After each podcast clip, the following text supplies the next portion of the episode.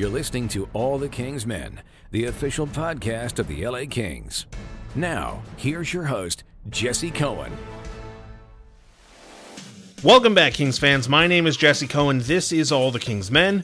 It's been a while since we talked about good old LA Kings hockey, so the insider himself, John Rosen, is here to give us an update on a lot of the moving parts in the franchise. We'll have some more episodes as the playoffs roll on, and then obviously a ton of draft coverage. We're not going anywhere. But for now, here's Johnny.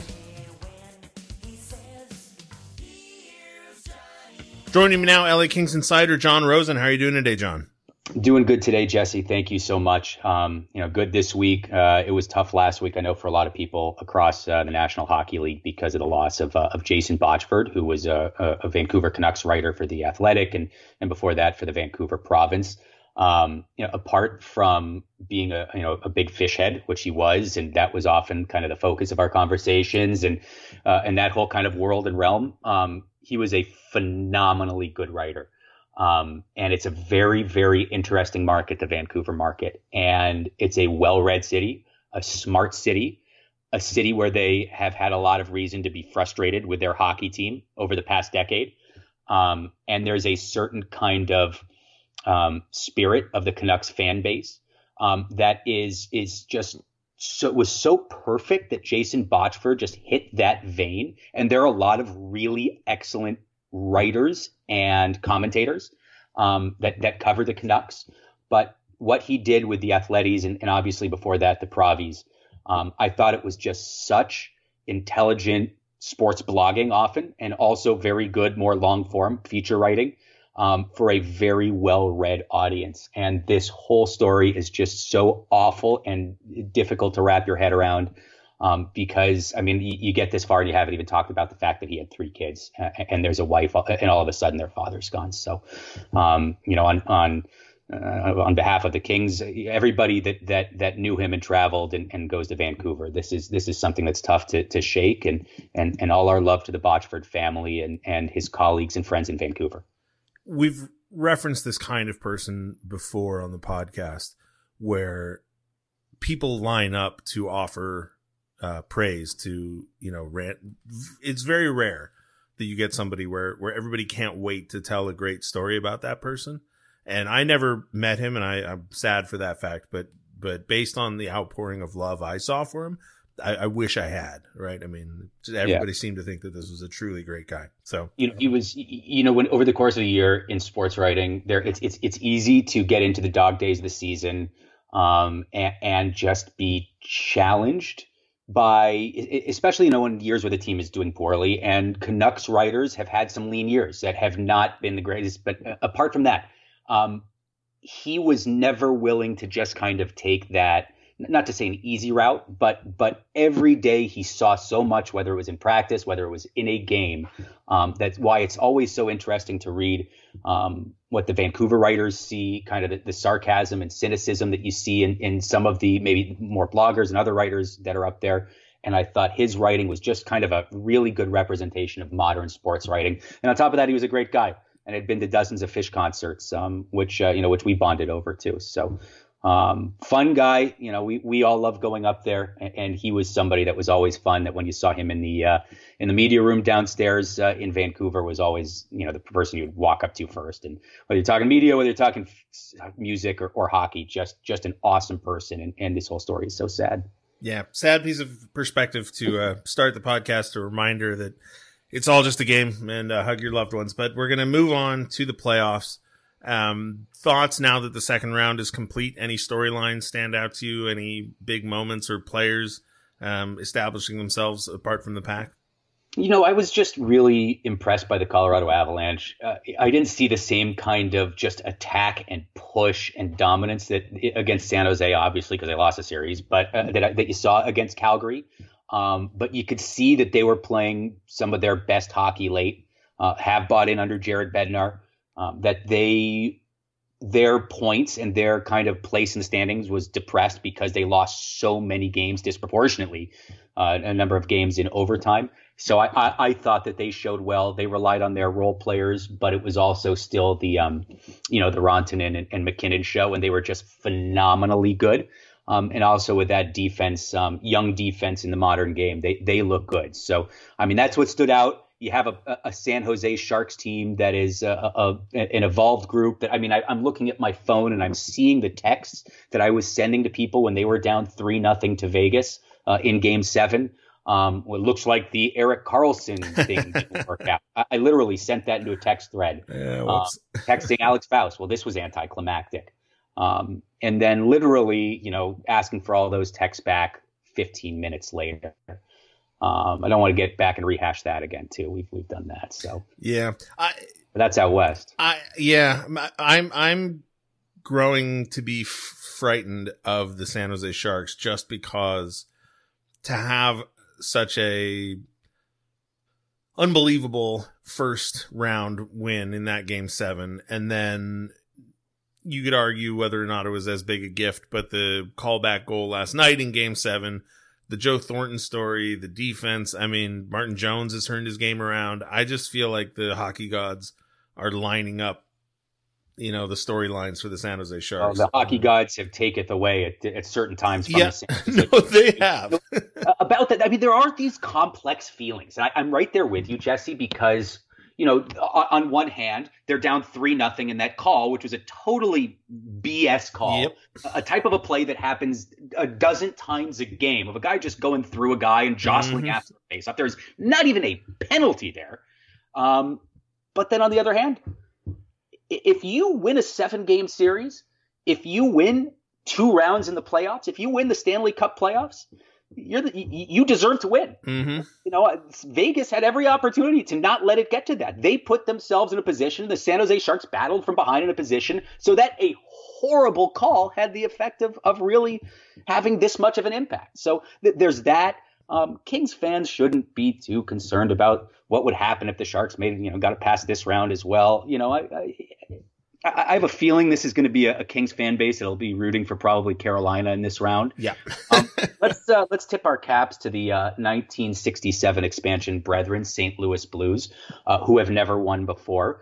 And let's face it, I mean, there are some, you know, there's some residue of a rivalry that was very intense in this past decade, and obviously that they had the playoff history in the late 1990s too, and that, um, you know, was controversial at one point. But, um, you know, what's wrong with the San what's wrong with the St. Louis Blues winning a Stanley Cup? I mean, that would be fantastic. We've been in that room so many times. There are players that have come and gone from that team that I cannot speak highly enough of that I think are excellent character type people. I would like to see someone like Alex Steen win a Stanley Cup. I think he's a wonderful spark plug type player that I've always had a good fondness for. Um, you know, you don't have too much that you can say against a lot of the players they, that play for them in that team there. I mean, guys like Steve Ott are gone and some of the more kind of emotional figures from the playoff series there. So um, I guess I, I, I don't know. I don't mean to advocate for one team or the other. I guess I am here, but you know, consider the Blues Kings fans. Well, you know, two, two years ago, three years ago, I would have I would have viewed this matchup as you know the the a terrible decision, right? Who do you pull for? But but the moves that the St. Louis Blues made in the offseason a year ago, um, I really liked them, and I wasn't sure. This is not new to anybody who listens to the podcast. I wasn't sure if they had gotten really good or just sort of doubled down on who they were. Um, and so when they started out poorly, I sort of thought, well, that's you know typical Blues. I guess I was wrong. Um, but then they rebounded, and I'm certainly not claiming I saw that coming or thought it would happen. Um, no, I, I, I kind of like them now. Binnington, man, that's just insane. Yeah, yeah, yeah, and and I mean, i am sure you've seen the the clips of him after big wins. He doesn't throw his hands up and so, you know he just slowly skates out of the crease. That's the big running gag. Um, like Kings when they used to celebrate goals, the way the yeah. Jeff, you know, exactly, Hans Pumpernickel, you know, would, yeah. would celebrate a goal. I like that. Yeah. Um, and I want to say something too, building off of that, because Ryan O'Reilly also got like the um, you know, deservedly for doing something. Yeah against the public kind of you know safety barrier understanding. He drove his truck into a donut shop. yeah, he did, he did, something really bad. But he is somebody that if you go back and talk to anybody that that really knows him, um, you know, his family w- took in foster children mm-hmm. and has always been a very service minded family. Um, and those who know him very well, you know, speak glowingly about his character yeah. and the way that he was raised. And he was somebody also that when the LA Kings took Kyle Clifford uh, very early in the second round in 2009. Uh, another player, uh, very well raised and with excellent character. Um, that was another player that they were looking at, and, and he was another player that they were considering. Um, I don't know how how strong um, and, and, legitimate it, the chance of landing him was, um, but around the time of uh, Milan Lucic, and, and, and, while that was happening and moving fast, um, they, they were also keeping some tabs there on Ryan Ryan O'Reilly. Um, but uh, but but like to see him. He's always been somebody that I've appreciated his two way play. Um, you know, and again, again, there's no Steve Ott, there's no, um, you know, there's no more Ryan Reaves on St. Louis and, and that, uh, you know, energy, the CPR line as they used to call them. So, but I mean, I, you mentioned Alexander Steen. I'm quite fond of Tyler Bozak, yeah, who I yep. thought always got a raw deal in Toronto because he's not, you know, because he's Tyler Bozak. He's not a Hall of Fame guy, but you need, no, you need guys like Tyler Bozak. So I, I'm, I'm, it's been 20 years since the store incident. I think I finally laid my St. Louis Demons to rest. um, I yeah, think they're, that, they're a fun story. Yeah. So we'll see. I, I mean, they're, they're, it wouldn't be, you know, the, the sexy St. Louis Blues. I, you know, I don't know if they're going to, you know, they don't move the noodle or anything like that, but it would be, it's an interesting story. And it's always fun to see a team win for the first time. I mean, I think, uh, you know, I don't think I speak for you, Jesse, but, you know, to see Washington and to see uh, the smiles on Ovechkin's face, I, I, know I'm digging up a sore subject here. So, well, no, I, I've got my no new happy people rule. yeah. No, I mean, uh, look, I mean, the Binnington story is great. All the vets we mentioned, it would be the first time that they won it, and uh, and the other sort of reason I've got in my back pocket is everything I've heard is people, you know, in the in the hockey media talking about how St. Louis doesn't play. excuse me, St. Louis doesn't play the quote unquote modern NHL game. Um, no, I think they, they went through a very serious transition. I actually, if we go back and maybe we'll, I'll, I'll tomorrow I'll, I'll link um, um, the interview I actually had with Alex Steen. But the, the Blues were probably a year before the Kings and Ducks and kind of making that transition to that uh, that more speed and skill based team. Uh, you see it in their drafting and the types of guys that they brought in and, and the types of guys that, um, you know, obviously high draft picks and guys that have come over, guys like Robbie Fabbri, Robert Thomas are, are, are, are different types of player and the roster makeup is different now than when these two teams were in that rock'em sock'em playoff series where we were all getting bruises just from watching them in 2013. Um, so, uh, and though I did say that Steve Ott is no longer on that team, I should mention that he is an uh, assistant coach with the St. Louis Blues on this oh, team. It's behind the bench. So um, that'll be an interesting, compelling series to watch. I, I mean, that's that that'll be good hockey. Both both both coasts good hockey here coming up. Can you root against the team's coaching staff but still root for the team? Is that? is that... Um, you know, I I did in junior hockey a little bit, but you know, there's, there's well, you get it gets emotional, and people that you're very close with when you're so you know integrated into a front office where you're literally you know mm-hmm. part of decision making type of things. You get you get frustrated when perhaps there's a team that might be skirting the rules a little bit, but that's all I'm going to get into uh, with that discussion. That's a whole other. That's all right. We're we're well into the plan or into the podcast. We still haven't really talked about the Kings, so let's talk about the Kings. Um, I'm not the first person to notice this, but in Todd McLellan's introductory press conference and in subsequent uh, releases from the team, the word plan has been used extensively. Uh, lots of references to the plan, lots of talk about how there is a plan plan, plan, plan, but we haven't actually heard other than you know hold on to draft picks and and build the the the asset covered. Um, we haven't really heard what the plan is. So, John, what's the plan? I'll, I'll try to. I mean, first of all, there's a plan, and then you have to execute said plan. right. Uh, but I guess kind of the core parts of the plan is that you know, broadly, the Kings want to get younger, they want to get faster, they want to get more skilled. Um, this transition had already started in that they are looking at and ranking higher on their draft list and drafting players um, and signing players that are uh, faster, that are more skilled, um, that all players that they're looking at right now, if they're going to sign or if they're going to draft a player, they have to hurt, hit like a, a four on a one to five scale of, of how well they can skate. Um, you know, I don't. That might be a little bit malleable, considering you know if you get you know in a first round pick, if there might not be as as elite of a skater, but he's the best person available. I don't want to get too carried away, but but that's something they want to do. They want to be able to go out. They want to outscore their opponents. They want to play an attractive style of hockey. They believe that in the modern game and the evolution of the game, the physical, heavy style, dominating, suffocating possession is not something over 82 games in the regular season that is going to lead to success. Editorializing for a second, my opinion, I think it's still something that helps in the playoffs. And you know, you look at Washington; they're a physical team. Um, Boston's very physical team. San Jose, a physical team that's also plays a lot of what we're talking about right here too. Um, so it's about creating that new identity in the way that they play. Um, they want to continue to develop and build on the growth of those players and, and fill openings um, that are being vacated by players with term and experience and large contracts. And this is where the hard part is going to come in. Part of this plan involves, um, you know, separating themselves from those very large contracts in which the value uh, is not necessarily there anymore. Um, you know, we had, um, I guess, understood back at the trade deadline that the the market for players, and of course, you know, we're talking about guys like you know, Jonathan Quick and Jeff Carter, um, players that don't have that trade protection, but still have you know three or four years left on their contract.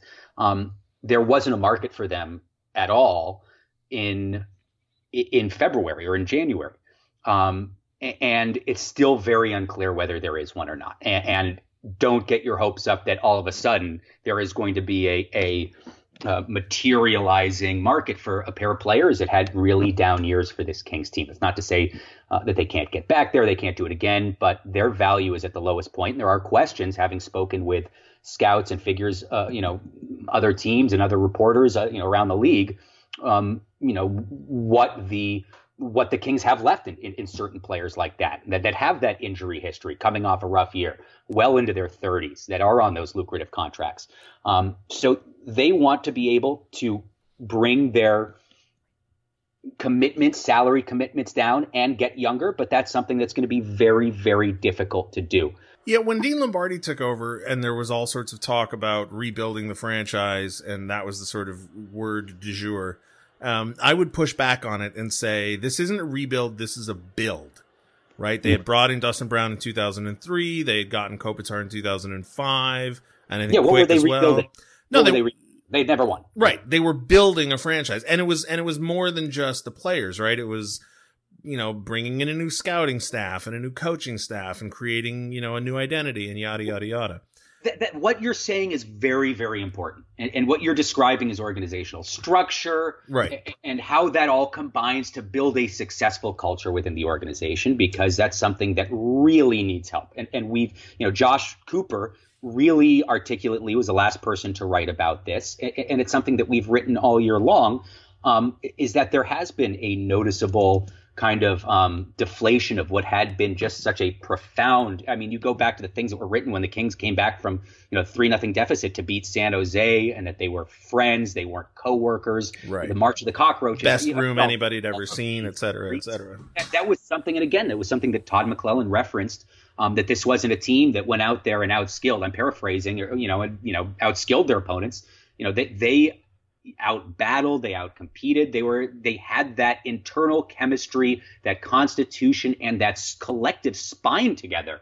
Uh, and that's something that that is that, that that that they have to get back towards creating. I mean, it's it's hard to recreate. This is a new group. This is an older group. They have one. They're trying to again incorporate some younger players in. So.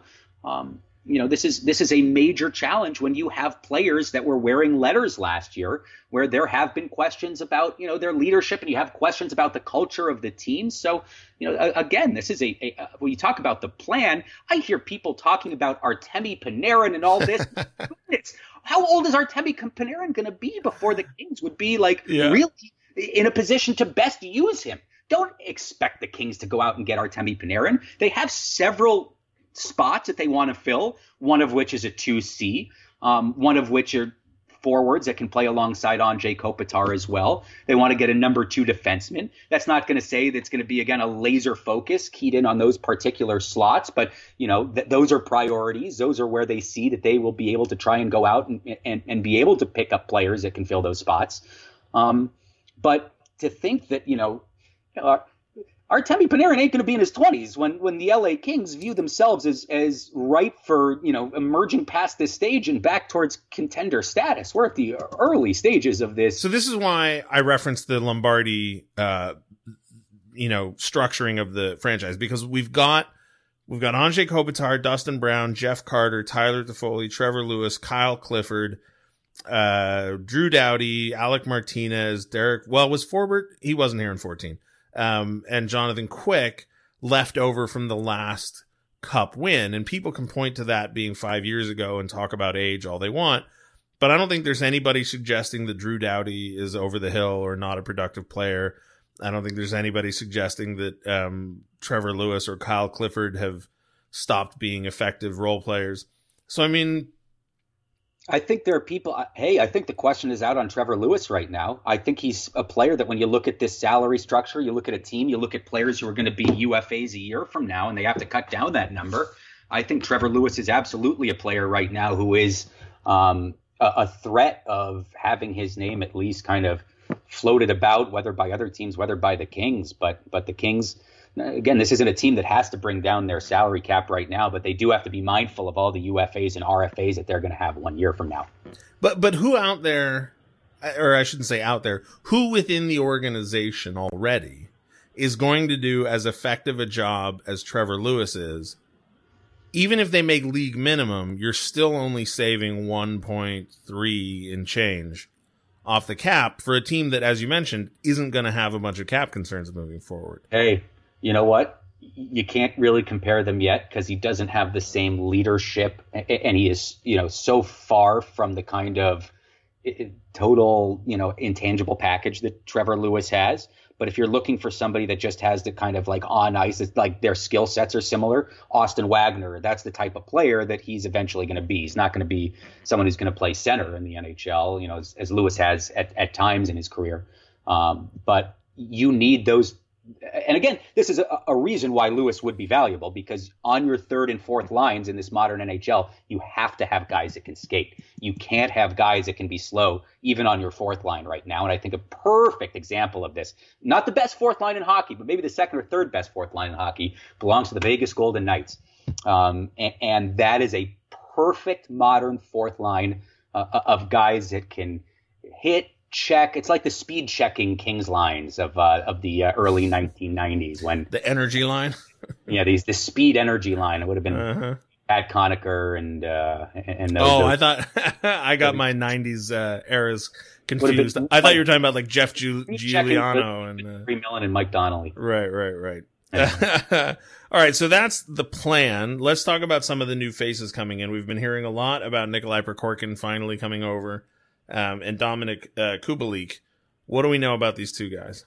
Well, Kubalik was the guy who was traded to uh, Chicago. Right. Sorry. Um, yeah. Yeah. Yeah. Was uh, you know they they've always kind of been lumped together, um, and I'll get to that in a second. Just how they're a, a, little bit kind of different cases, but both played at the Olympics uh, and, and, have that national team experience. Nikolai Prokhorkin point a game this year, uh, 41 points in 41 games, and it should be said.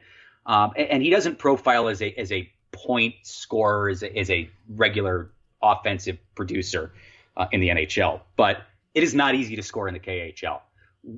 You look at some of these numbers here. He was one of only five players in the entire league that averaged a point per game. Um, there were 11 goaltenders with a save percentage of 930 or better. And his goalie, Igor Shesterkin, who looks like he's uh, he's joining the New York Rangers organization, 111 goals against average, 953 save percentage. The big rank in the KHL uh, is is where offense goes to die. So keep that in mind. And then on the other hand, you see some of the other players that are point game or just around that in the KHL, and these are not NHL stars. You have you know Nigel Dawes, who was a good junior player and, and didn't latch on in the NHL. Brian O'Neill was somebody that was right behind, um, you know, in terms of points per game and points uh, uh accrued near near Prokhorkin. Um, but I will say that having watched and called all but one of the Olympic athletes from Russia's game at the Olympics last year. Prokhorkin was a player that I was very impressed with. He wasn't on the same like wavelength as the guys like Vladislav Gavrikov, who just made his debut in the playoffs with Columbus, or Nikita Gusev, who has the opportunity to be a really high skill guy and great playmaker for Vegas. Um, and probably the best of all the players that that where he fits into the NHL. Um, I think there is a if if he commits, he's going to be a, a Tarasenko type player. Is Kirill Kaprizov of the Minnesota Wild.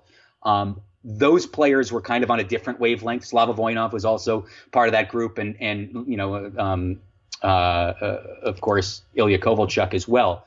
Um, but a little bit below that, uh, Prokhorkin was one of those players that was an excellent role player for uh, OAR at the Olympics. And though his only two goals came against the United States uh, in a game that uh, Kovalchuk also scored twice, he was very effective down low, um, below the hash marks, along the boards.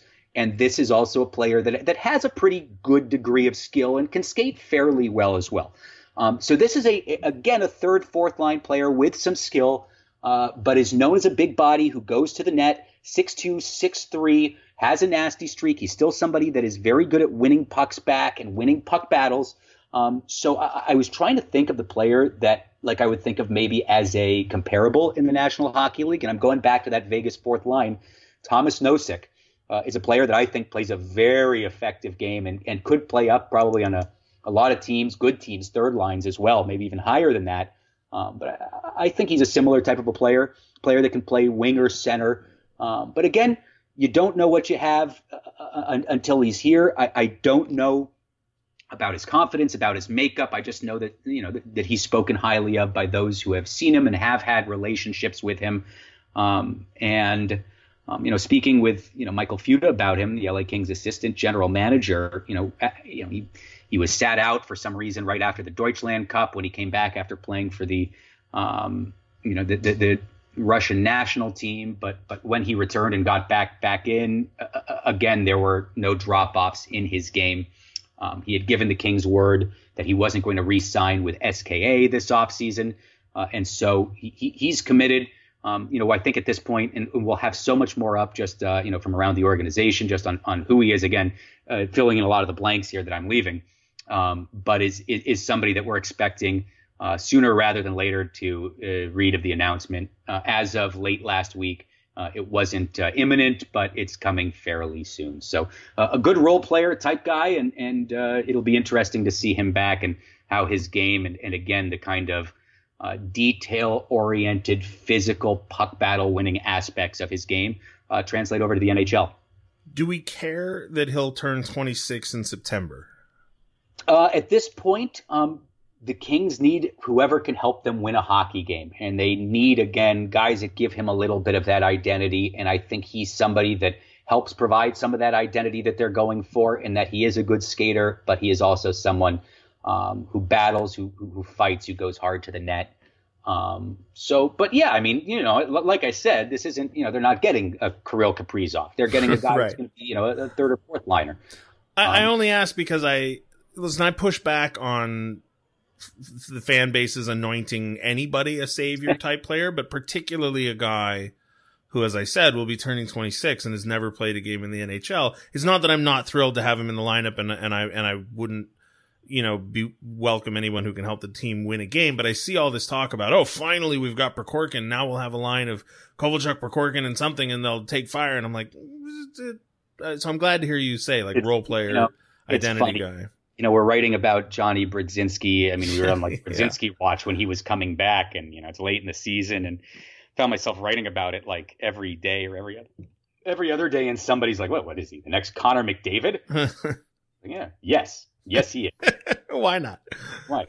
Um, but I know I see. What, I see what you're saying. Um, you know, he's he's he's somebody whose game should translate to the NHL. He looks like he should be able to play the North American style. Of course, you know, hey, I'll eat it if it if it if it doesn't happen or if it doesn't work out. But um, you know, it's an interesting case study because again, we we always kind of everyone always kind of grouped him with uh, Dominik Kubalik, who was another player who never seemed to um, from the outside commit to the LA Kings or their style. Um, when you talk internally with the Kings, Um, they say that they were not prepared to offer Kubalik a uh, an entry level contract. I know he had been on the uh, depth board at the state of the franchise in 2017. Um, they also said the Kings that uh, because of a mix up that his uh, his Europe based agent uh, did not. Uh, I believe that his rights with the Kings would have gone on indefinitely, that they owned them indefinitely, and that the Kings would have been able to surrender them earlier uh, had paperwork been submitted in time. So there had been an opportunity for, on the player's end um, to have become an NHL free agent faster. And as it turns out, the Kings um, ended up uh, uh, trading his rights to the Colorado, or excuse me, to the Chicago Blackhawks. So there's a good chance we'll we'll be able to see what he looks like perhaps this year. Um, but he was a player that. Uh, a good goal scorer in European leagues, especially uh, um, in Switzerland, but I didn't see the same kind of ability, willingness to win battles around the net, uh, and succeed in the hardest spaces as I did with Prokhorkin. So that's that's his story. Well, I'm on board with any player that makes the team better. So hopefully that's Prokhorkin. It makes a team more interesting to watch. Yeah. Well, uh, better, more interesting. Whatever it was. Potato, potato. Um, I want to backtrack a little bit to something you referenced earlier, and I'm going to go ahead and I'm going to do another uh, listing of names, and then you can jump in and tell me where I may or may not be wrong. Um, we always say on this podcast that happiness is measured by expectations, and so I want to try and get a gauge for what our expectations should be come training camp. You know, whatever happens in training camp will happen. But I'm looking at the roster, and I see Kopitar and Brown. I don't think they ought to get rid of. I don't think they want to get rid of. Um, Tyler Toffoli, everything I'm led to believe is that they expect him to have a rebound season. You referenced Trevor Lewis earlier. Kyle Clifford is, you know, Kyle Clifford. I don't anticipate him going anywhere. I would fully expect them to qualify or or offer better deals to Iafallo and Kempe. I've heard that they're thinking about bringing Leipsic back. You referenced how important you think Austin Wagner will be to the future. Carl Grundstrom is obviously a valuable addition. Blake Lizotte may play in Ontario. We don't know. You've got Drew Doughty, Alec Martinez, and Derek Forbort, who I assume will be back. Uh, on the blue line, Matt Roy and Sean Walker made names for themselves. Paul LaDue is, has one more year left at a relatively low number, and uh, we'll see with Curtis MacDermid. And obviously, Jack Campbell and Cal Petersen are high value assets. So the question then becomes if we're talking about bringing in all these new faces and if we're talking about restructuring the team or, or refreshing, where are the roster spots going to come from? Because Kovalchuk, Carter, uh, Jonathan Quick, maybe Dion Phaneuf, maybe Alec Martinez, maybe a guy like Trevor Lewis, as you mentioned, or even Tyler Toffoli. Some of these guys have to move in order to give roster spots to up and coming players. But I think it's going to be far more difficult to move a lot of these guys than people are thinking. That's um, exactly true. That is true so. Correct. So what are we? What are our expectations as far as off-season moves for the LA Kings? So first of all, let's just also say that a lot of those top prospects, you know, Rasmus Kupari is is does not quite appear ready to be making the LA Kings roster. Um, Gabe Vilardi, you don't even know what you have in him right now. So I, I put those guys off to the side. Okay. Um, guys coming up from the AHL, I mean, Mike Amadio will contend for a, a regular spot. He's only 22 years old. Jaret Anderson Dolan will be 20. He'll have an opportunity to compete for a spot. But again, don't be surprised to see him start the year in Ontario unless he really goes out of his way and has a tremendous camp. Um, you know, Matt Luff, uh, the team would like to see him make this camp uh, make make the team out of camp. But um, as I wrote last week, this is a team um, that I'm projecting Carter Quick to be on this team come training camp. I also think there's a good chance that the Kings end up buying out Dion Phaneuf. Um, so there are going to be spots to earn on defense. And, and again, sharing you know what, what I said earlier, what the team views as areas in which they'd like to improve. They want wingers alongside Anze Kopitar. Um, they acknowledge, obviously, that that players like Alex Iafallo has been a, a, good presence next to him. He goes in, he forechecks, he wins and retrieves pucks and gets them into high danger areas. He's been useful, um, but I think they see him more as a stopgap option alongside Kopitar. That's what the team believes. I believe that he's somebody that has found a home and that, that has been useful there, but there is still certainly opportunity to provide additional production there. Um, you know, Dustin Brown has had very good seasons the last two alongside Kopitar, but again, I think they might view him as somebody that you know, if, if you're just laying out lines one, two, three, four, not necessarily a first line right wing. And again, this is once they get back towards you know, into contending, they want to have those types of players alongside Kopitar, first line left wing, first line right wing. Um, I, I, think you're seeing someone like Jeff Carter potentially move back to right wing, um, which is where the idea of that second line center opening up is.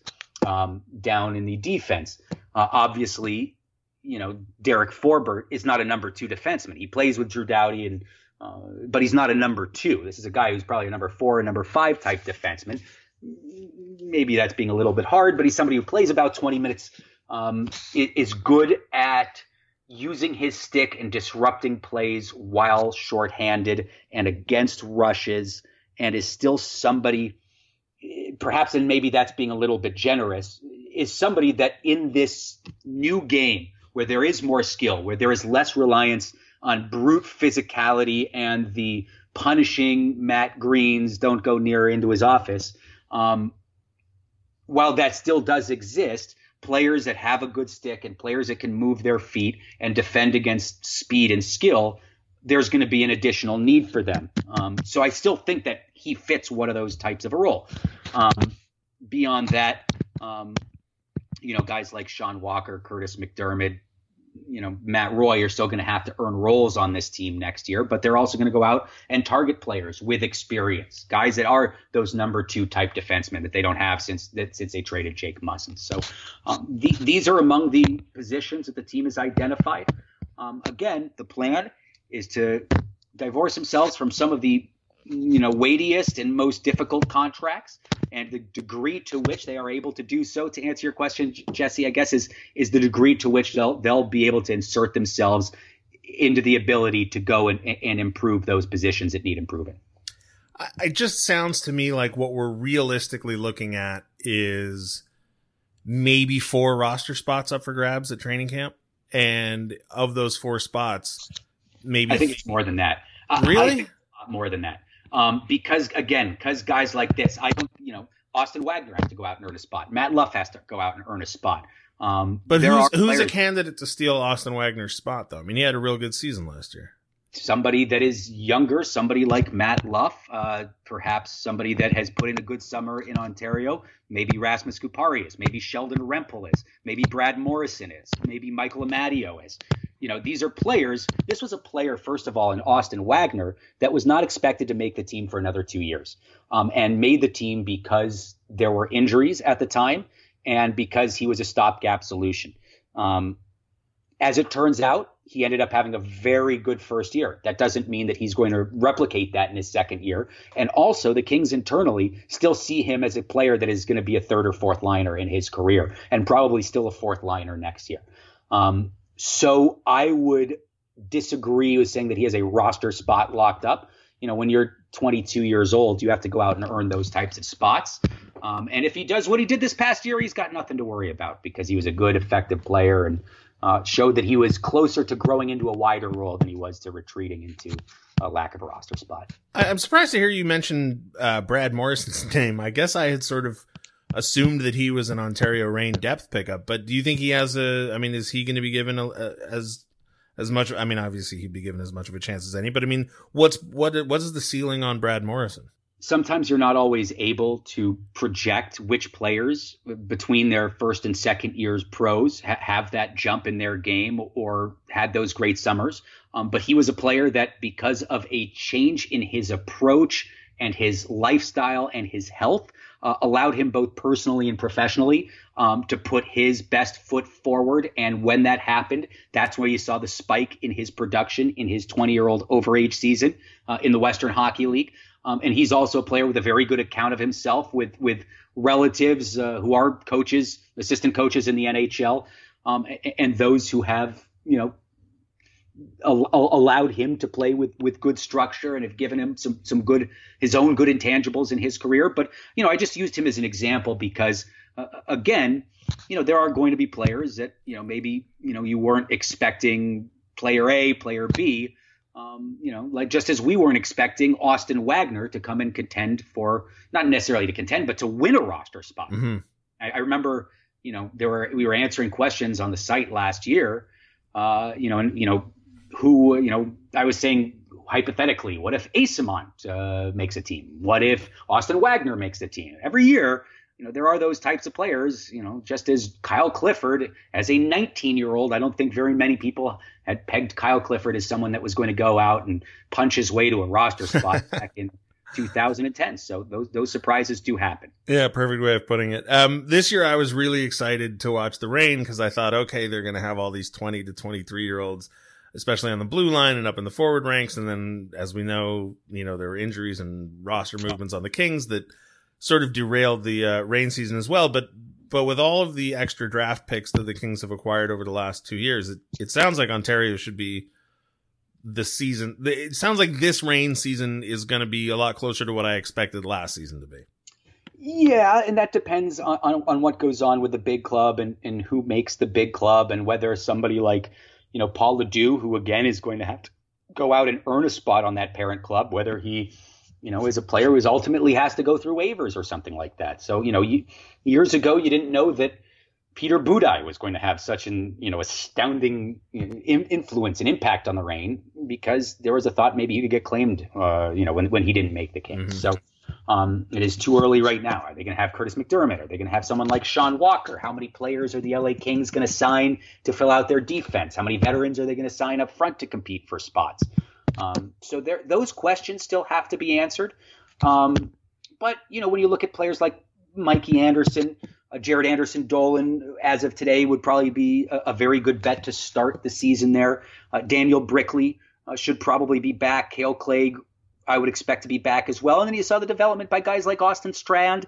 Chaz Reddekopp had a pretty good uh, late season push as well. Will Jacob Moverare be back? Um, you know, after he uh, had won a, a championship with Frölunda uh, in the SHL and is somebody that that improved his conditioning this year and is coming back to the Kings. If he does, it, there's a little bit of a, you know, I know Frölunda wants him back, but it, it's whether they, the Kings want him in Ontario um, you know, he's somebody that will come back uh, potentially a, a, better player. So Sean Durzi is going to be somebody that you would want to see out there in, in, in Ontario as well. So yeah, absolutely. If you have a blue line that has Sean Durzi, Kale Clague, um, and Daniel Brickley, uh, and those types of players, you know, potentially Marcus Phillips, um, uh, you know, uh, uh, Anderson. These, yeah, these, Mikey Anderson. Yeah, interesting teams. This is going to be an interesting and compelling team to watch. Also, keep in mind that it's not necessarily the teams with the best prospects, but you know, the the, the age ranges and experience and and how long they have certain players that were perhaps thought of as NHL players that year. So.